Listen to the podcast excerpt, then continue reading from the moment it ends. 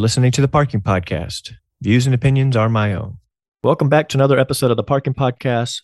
With us today is Melissa Rysak, CPSM, Director of Communications with International Parking and Mobility Institute. How are you doing today, Melissa? Very well, thank you. Thank you for having me. Yeah, thanks for joining. Melissa, so you are new to parking, having just joined IPMI. Well, maybe not so not so new, but uh, sometime this year. So, uh, what are your first impressions of the parking industry, having read a bunch of articles and gone to the IPMI conference? Well, um, I've been with IPMI now for about nine months, um, but having spent the last 20 years working in the AEC industry for firms that have designed and built parking garages, I have always considered myself somewhat parking adjacent. Um, now that I'm 100% in this sector, I realized that there's an entire world that I honestly knew nothing about. Uh, this industry is huge. From traditional parking to the new technology in the mobility sector, I am completely fascinated. And first impressions are I am hooked. Uh, I love it. I know you're also good friends with uh, Rachel Yoka, so I'm, I'm, sure you've heard a lot of uh, parking stories uh, through your friendship. But we love having you in the parking industry. So, talk about your role with IPMI. I believe you're director of communications. Tell us about uh, what that entails. So, the director of communications was a new position for IPMI, created when I came on board in January. Uh, it took the previous position, the director of publications, and it enhanced it to include all the external communication vehicles, such as the website, social media, email campaigns, marketing, and public relations. Much of this was being outsourced. Uh, IPMI runs a very lean operation administratively, um, and some of this was being split amongst other IPMI team members as well.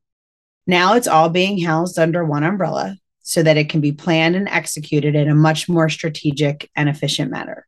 So basically, that is how I am spending my everyday. I love it. And looking at your LinkedIn, I think you say uh, your byline is you are a storyteller. So I'm assuming that fits in great being the director of communications. But what do you mean by you're a storyteller? So I grew up in my career as a marketer and a business developer. My job basically was to get you to buy whatever my company was selling but I learned very early on that no one ever likes to be sold. Instead, people like to learn, they like to engage, and they like to feel a sense of comfort in any dynamic or situation. And that's where storytelling comes in. When you think about being little, what did we want to help us relax and unwind before we went to bed? We wanted to hear a story. As a parent, some of my favorite memories are lying in bed with my son at night, reading to him, sometimes just making up stories on the fly. People love stories. So that's what I do. I help people tell their stories, whether it's been telling the stories of the companies I've worked for, sharing their products and services in a way that help customers engage, or now for IPMI, helping members tell their story in a way that raises their visibility with their peers or helps to educate. I love finding the pieces of the story that will help bring people together and helping people communicate how they're different or special. I like to find the ways to help each reader or listener see themselves in those stories and see their own success. Selling is a transaction, it gives customers a one time result, but stories give people visions and hopes and gives them paths to action. And that's what I consider myself to be an expert in. Yeah, I had a, oh, and by the way, that's some of my uh, favorite memories as well as uh, reading stories to my my kids in bed probably every night I was home for for many many years till they got too old and said, "Dad, please get out of my room." Uh, but I do love that, and I had a boss that always say, "Tell a story." You know, when you're when you're making a pitch to a prospective client, maybe you have a good product to sell, but he'd always challenge me to tell a story out of that. I watch shows like Mad Men and Don Draper. He was, I remember I can't remember. There's a scene about selling me like the carousel camera yep. projector, and I remember he oh he just nailed it. Now I got goosebumps watching that, telling the story through it all. But yeah, I, I, I and they also say the best kind of when you're speaking, the presentations, the best ones typically start off with the story or or something to to connect with the audience. So I love it. And you touched a little bit about helping some of our listeners or members tell stories. So, and you talked a little bit about helping our listeners and members of IPMI tell stories. So I think the maybe the the call for content may have closed, but I know if someone has a really good article or wants to tell a good story, you're you're probably going to find a way to squeeze that in. But so I guess my question is how, you know, maybe a listener had a really good experience. They learned something. They but they're not writers, you know, but they really want to get that story out. They think some readers could really uh could learn a lot from this. Um maybe it's even a simple blog post, but w- what would you recommend? How how how can listeners get involved to get their experience and the lessons they learn out there so others can take uh, advantage of that? Sure. Well, anyone, anyone can be a writer and anyone can be a storyteller. But some people have um, other strong suits, things that they're better at. And honestly, um, it's a skill you develop over time and it, and it comes from experience and it's a comfort zone thing. Writing is not in everyone's comfort zone. So, what I would offer is that is what I'm here for. I'm here to help people tell their stories in any way that they need the help. So I can work with them to put their piece together. Sometimes they just need a little help, some tools for their toolbox, and I got their backs. That's why I'm here. So anything from um, working with them to create an outline, perhaps helping them put their ideas on paper in a, in the right order, and then letting them flush it out. I'm also happy to, um, and I've done this several times already, conduct a Zoom interview let someone tell me their story and then I can help them draft the article. They can go in and polish it out in their voice, put the finishing touches on it. I can ghostwrite for um, our members, help them um, put their thoughts together. There's many, many ways that we can do this. I would suggest for an inexperienced writer that they start with blogging. Our blogs can be anywhere from 250, 300, 400 words. They don't need to be long. And blogs are really just a way for them to share their thoughts on a specific topic, have a conversation. Blogs for IPMI are great because they are also shared to IPMI's forum, which is an online community uh, where we can have conversations on these topics and it can be interactive. So it's a great way to start a conversation and get feedback on your thoughts. Doesn't have to be full features that you start with. You can jump in the shallow end with blogging, but I am happy to take those drafts, edit them, polish them, but I can work with members in any way that they need from a little bit of help to a lot of help to get their thoughts on paper. Yes, I will say over the years I've sent some some maybe not the strongest or most polished article or blog and IPMI works their magic and they will make you look good. And then secondly, I've had people say I have a great idea, I am just not a writer and I would say you know, tell me about it. And they would kind of walk through and tell me what happened. I'm like, okay, that's an article, just exactly how you, or maybe it's a blog post because blogs are more casual, more, uh, kind of more laid back content. And it's almost like you're just telling a story to a friend at a bar or restaurant. And I promise if you're listening and on the verge, you, you can do this. IPMI will ghostwrite it with you, or maybe connect you with a co-writer who has a similar, you know, experience or operation. But you can get those cat points you can get that article framed and in your office and uh, i don't know. I, I, think it's wonderful to to put your name out there and get that recognition. So while we're talking about the magazine tell us what's new. Uh, what's uh what's up with parking and mobility magazine? What what can we expect moving forward? Maybe what the editorial calendar looks like? Just give us a teaser for anything that's to come about uh, the parking magazine. Sure. Well, First, hopefully, everybody has had the chance to see our new interactive digital news platform we launched back in May, and that's at parking mobility magazine.org. You can also link to that through um, IPMI's main website. There's plenty of links at parking mobility.org to get there. It's still updated on mass once a month. But this platform allows you to have a much more enhanced and much more modern user experience for the content. It's more like going to a CNN or a news site to get all of the information you need. It allows you to get great additional features and bonus content, which we were limited in providing with the traditional magazine. So that's pretty exciting. Um, we do still produce the traditional magazine digitally, and that heads the platform each month for those who still prefer, uh, prefer that viewing method. One of my favorite features is when you go in and, and you start going through that, the pages, if you have your sound up, will give you the traditional swoosh sound they make when you turn the pages. So, oh, I still, love that. Yeah. Still feels like you're turning the pages of a magazine. Um, we do also plan, uh, we did this year and plan to again next year, plan on printing a few issues each year. Um, there is nothing to me as a as an editorial and, and magazine person, there's nothing like the feel of having the print magazine, the smell of a print magazine. I love holding it in my hands and flipping through it. So watch for those special editions. We will be doing that again at conference time and most likely a year end wrap up edition as well. We've also made some significant changes to how we approach each issue for our editorial calendar in 2023. We're no longer looking at having sector specific issues. Instead, we're looking to provide content in every issue that's relevant to a cross section of sectors, going for a more horizontal approach versus uh, tr- the traditional vertical one. I really like that because, you know, maybe if I'm in the universities and then the city edition comes out, I just skip that. Or maybe I'm in an airport and the university uh, monthly magazine comes out, I may just skip that. So focusing more on topics and um, solutions and stuff that affects all of us, um, and then maybe having um, a perspective from a university or a city or airport talking about whether it's EV charging or, or whatever the hot topic is that month. So uh, that's pretty cool. That's a, I like that change.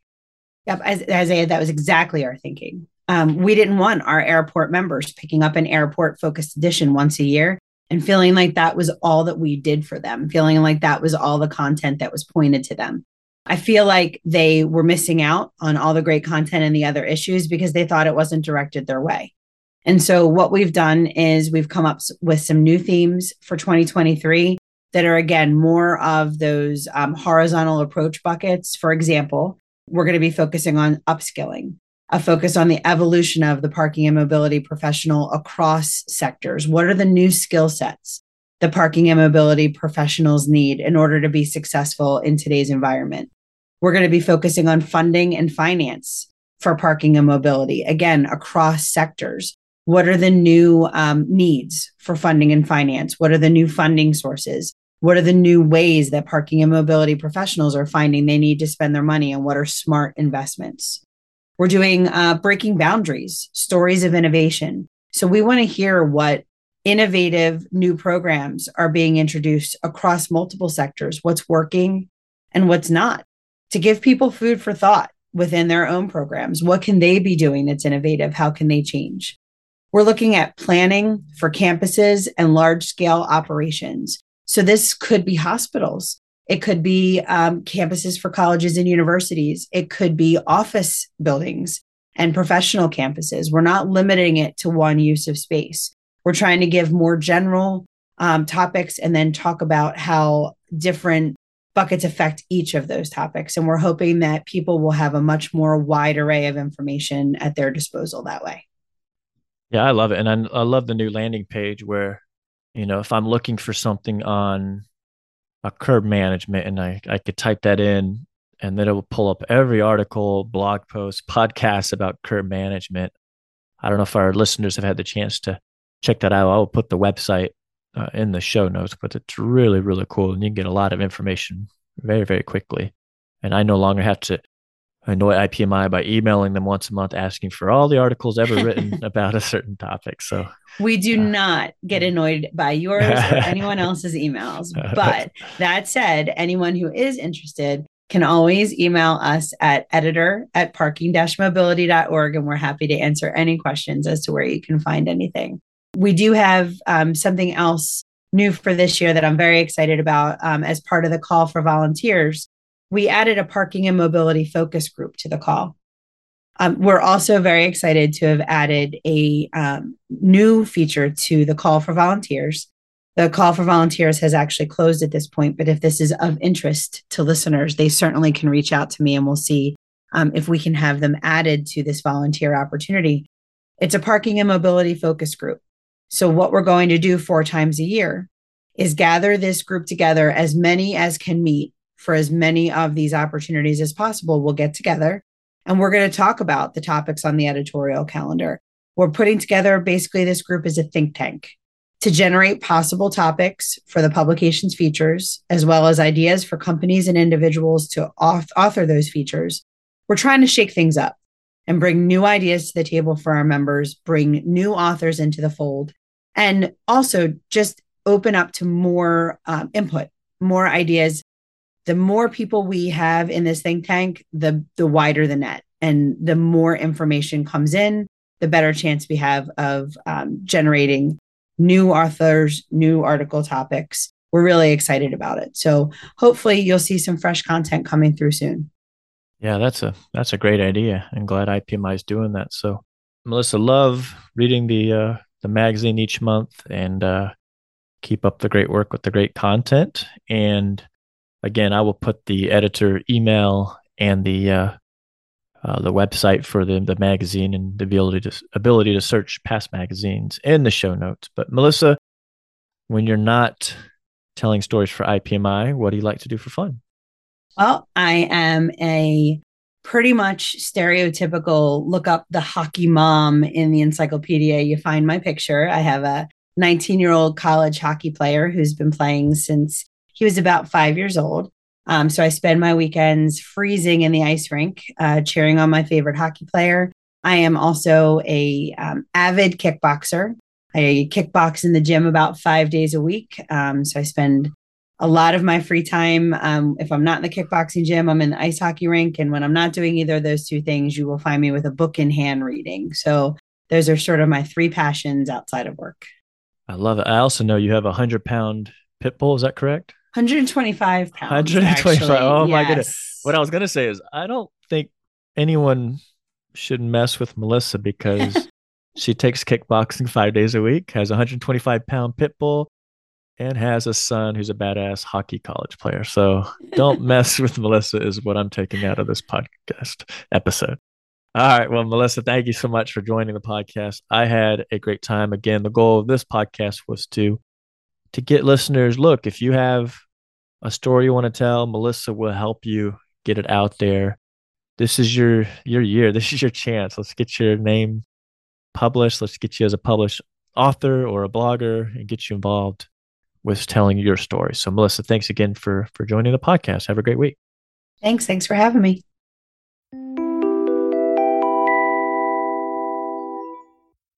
This episode is brought to you by Parker Technology, the customer experience solution of choice in the parking industry. Parker's solution puts a virtual ambassador in every lane to help parking guests pay and get on their way in under a minute. Parker helps capture revenue, provides better customer service, enables your staff to focus on other on site tasks, and keeps traffic moving, all according to your business rules. With the Parker solution, you'll also enjoy access to real time call data and recordings.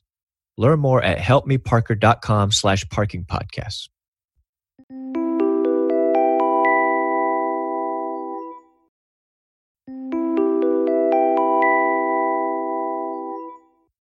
This episode is brought to you by Tez Technology. Since 1993, Tez has developed innovative text based mobile solutions designed to streamline operations, increase efficiency, and improve overall customer experiences. My favorite is the ability to pay for parking without having to download an app. Tez solutions includes SMS valet, text to park, permit to park, and much more. I think every organization or city or university should be adding Tez to their payment options arsenal. Learn more about Tez at tezhq.com.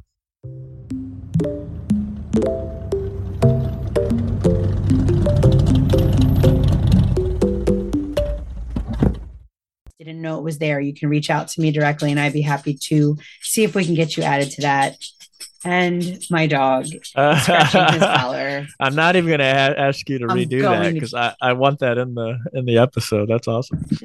Hold on, I can